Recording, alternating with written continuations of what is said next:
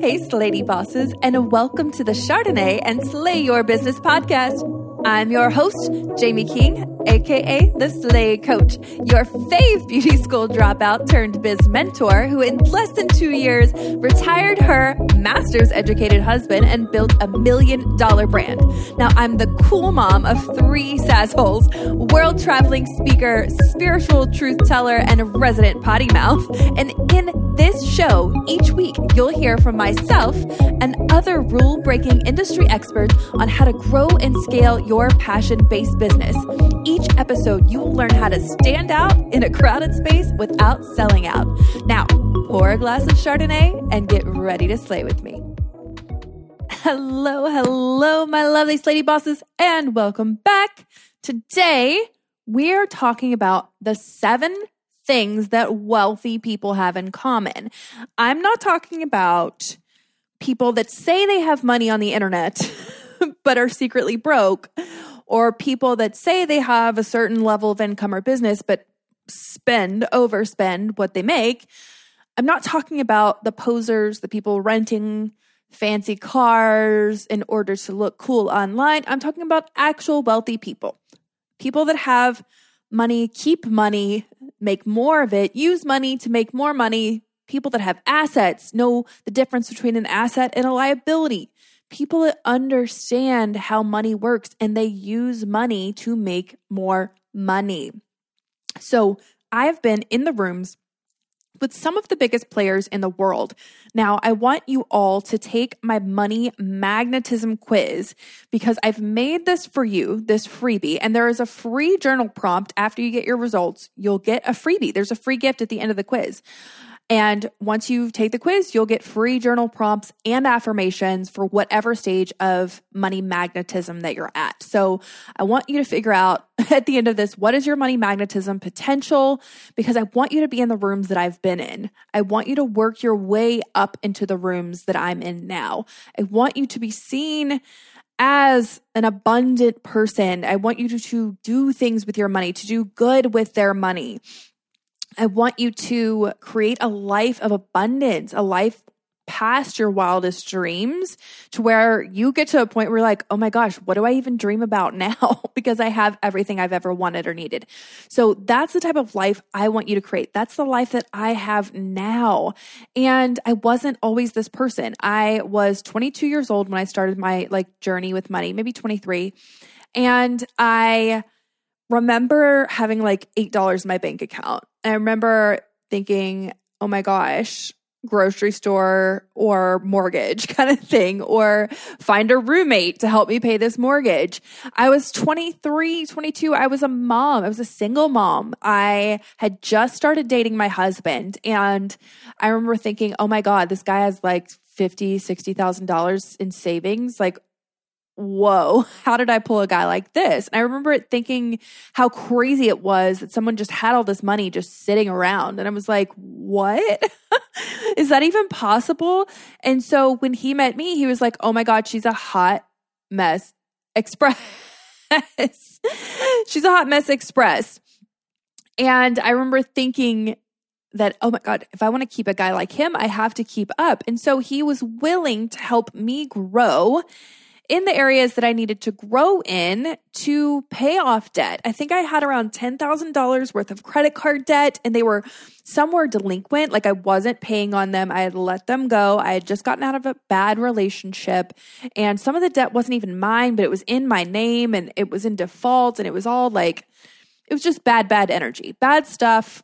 And I was like, well, fuck it. I'll just file bankruptcy, all these things. Like, I did not have a good relationship with money, you guys. And we started reading books together. I think we read Rich Dad Poor Dad first.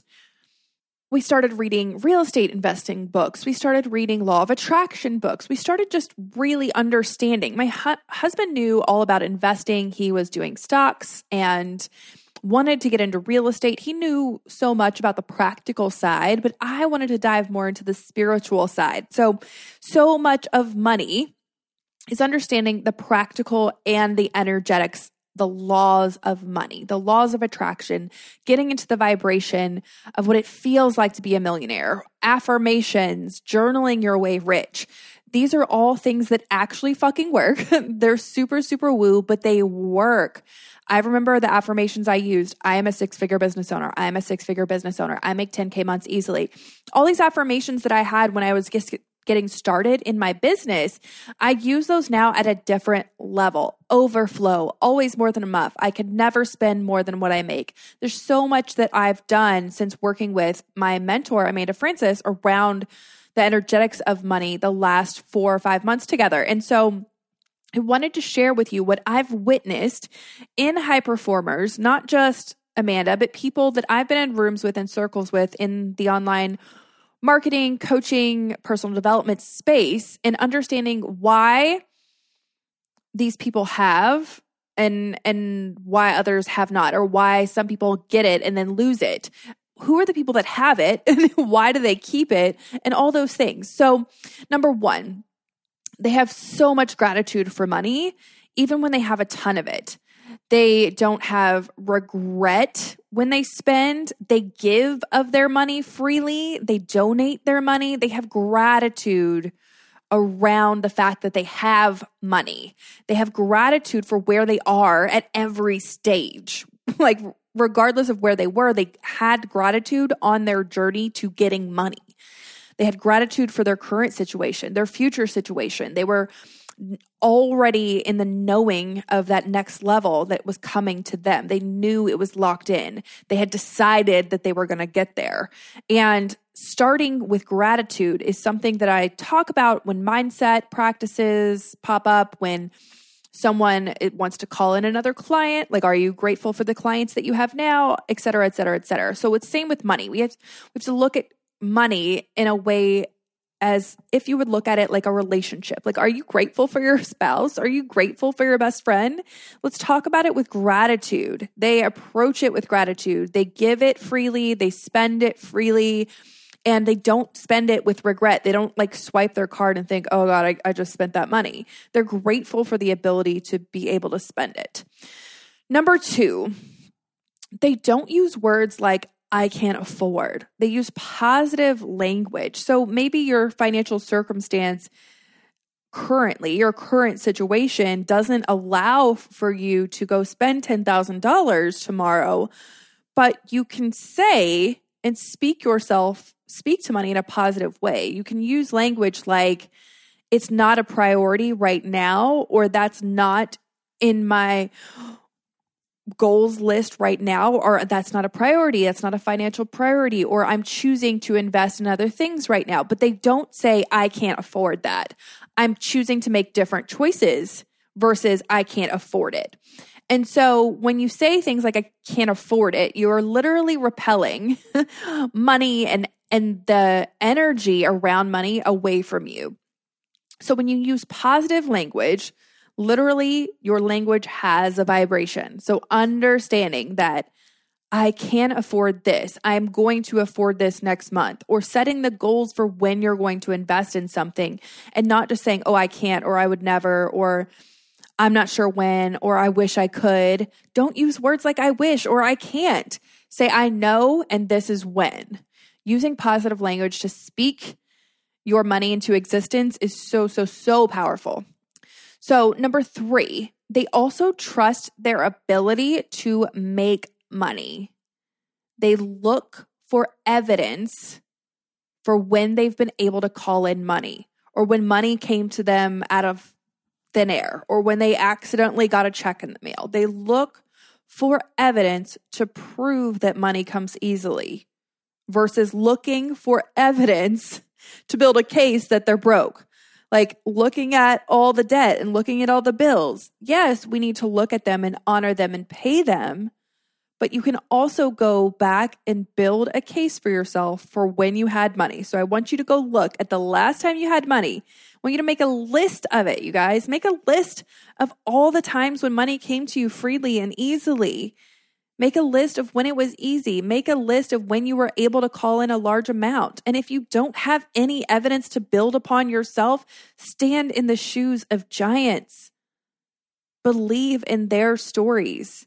Believe that their stories are possible for you. Because if it's possible for them, it's possible for you. We're all created equally, you guys. We all have our ability to choose.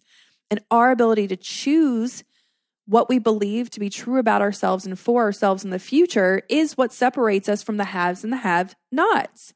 So decide today that you are going to be a have, not a have not kind of person.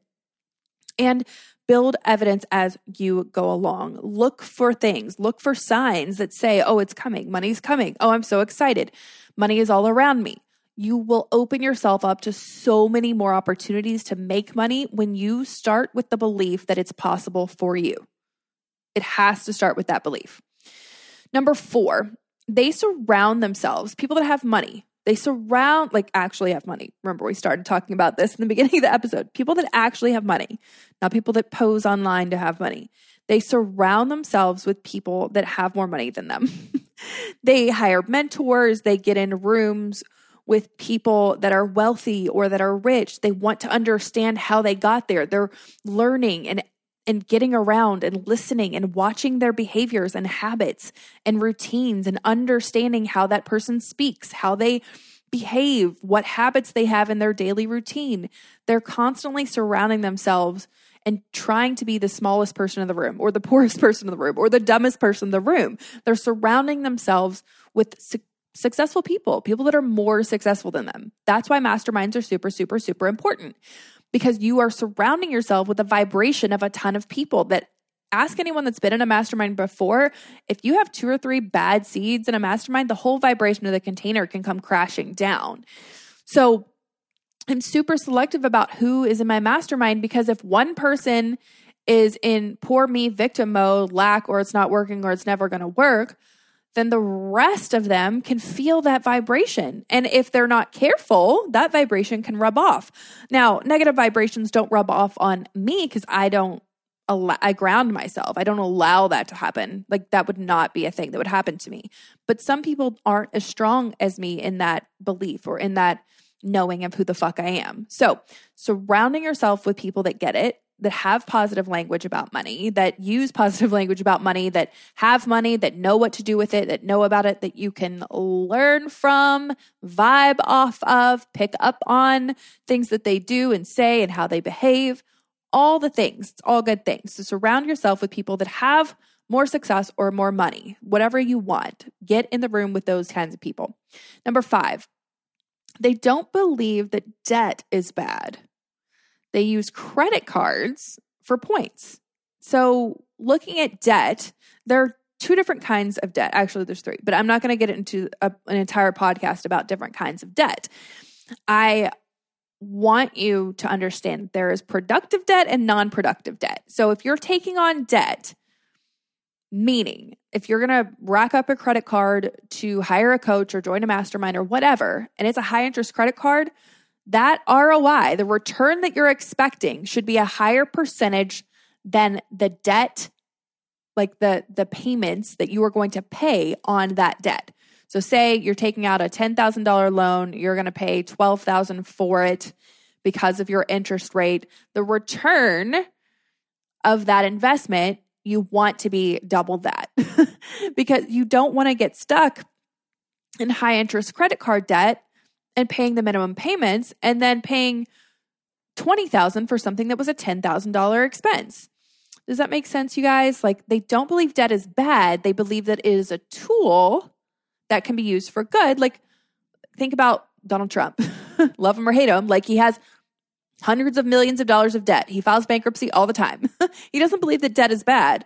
And some of the wealthiest people in the world don't believe debt is bad. They use it, especially in real estate. And now, if you, I won't get into real estate investments. This won't be a podcast about all the streams of money that we have, but we have real estate investments. My husband and I are looking to add to our real estate investment portfolio this year. We are going to be buying another real estate investment property. And we make, I mean, I would say we make about $2,000 a month off of our real estate but we're not taking that money and then paying off the house. Like it's a $350 a month mortgage. Like I'm not taking, we're not taking what we, we're taking it and using that money and reinvesting it back into our business. So the return is greater than the 3% that we pay on our home loan. The return of taking that $2,000 a month and then reinvesting it into our business is better than saving 3% on paying off our home loan. So I won't dive deep into the differences of paying off good debt, bad debt, whatever, but debt is a tool. It's an energetic tool just like money.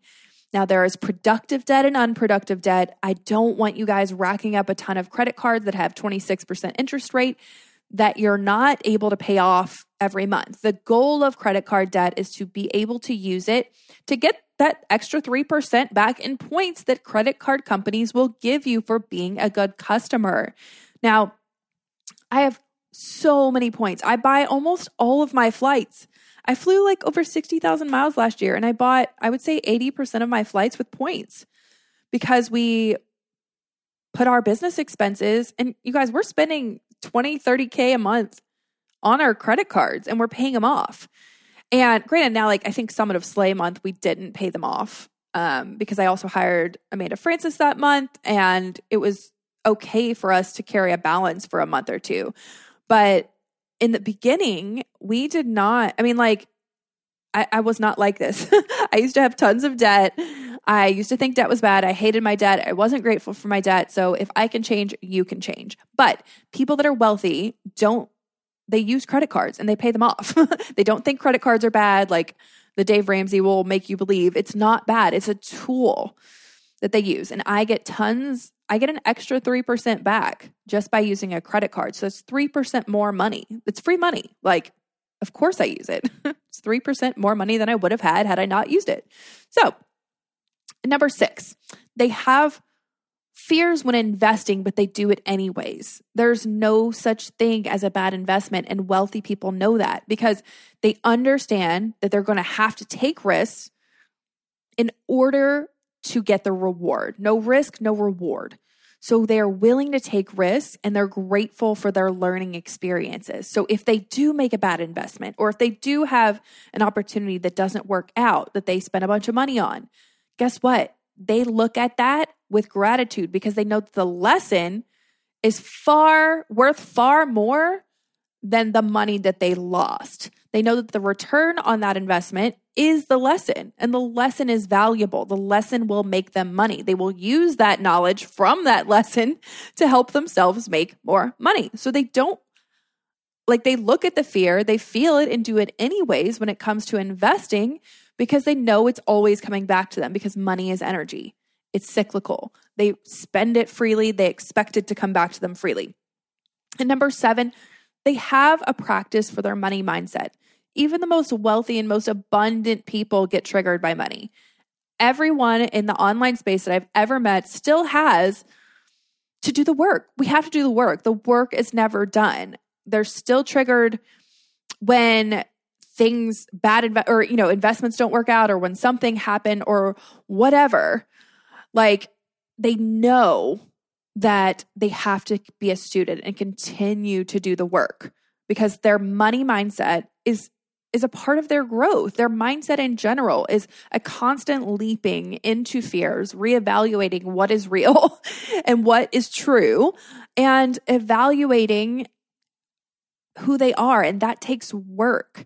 And mindset practices, whether that be manifestation, meditation, journaling, um, some people, whatever tool that you use to expand your money, because I guarantee you there are always ceilings. There's the growth never stops. And when it comes to money mindset, if Oprah were to spend a billion dollars tomorrow, she would freak the fuck out. I mean, or even a hundred million. I'm sure she would be like, oh my God, that's so much money. Everyone has to do the work. No matter how much money someone has, we have to do the work on investing and spending and making. We always have to be students of the work because that's what growth is. Because when you stop growing, you start dying, right? So I've uh, compiled these seven things. I'm going to recap. Number one, they have gratitude. They spend money freely. They donate it freely. They're grateful for their money when they spend it. Number two, Wealthy people don't use words like, I can't afford. They use positive language around money and their limitations with their current financial situation. Number three, they they trust their ability to make money. They know that they can make it. They trust themselves. They look for evidence. Even when they don't have the money, they look to build a case for themselves of when they were able to bring in money previously. Number four, they surround themselves with people that are more successful than them, that have more money than them. Number five, they don't believe that debt is bad and they use credit cards for points. Number six, they have fears in investing, but they do it anyways. They know there is no such thing as a bad investment. And number seven, they constantly practice their money mindset. They're continual students of the work, growth, expansion, overflow. They evaluate their triggers when they happen because they still get triggered. We all do, you guys. So, I hope this episode was super fucking valuable. Please, please, please remember to take your quiz to figure out what your money magnetism potential is in 2020 and receive your free affirmations and journal prompts from me. I made them for the four different stages of money magnetism. I made four different ones for you. Take the quiz multiple times if you want. If you want to try and get new prompts or new answers, there's four different opportunities to get four different freebies. So I love you all. Thank you so much for tuning in, and I will slay you again later.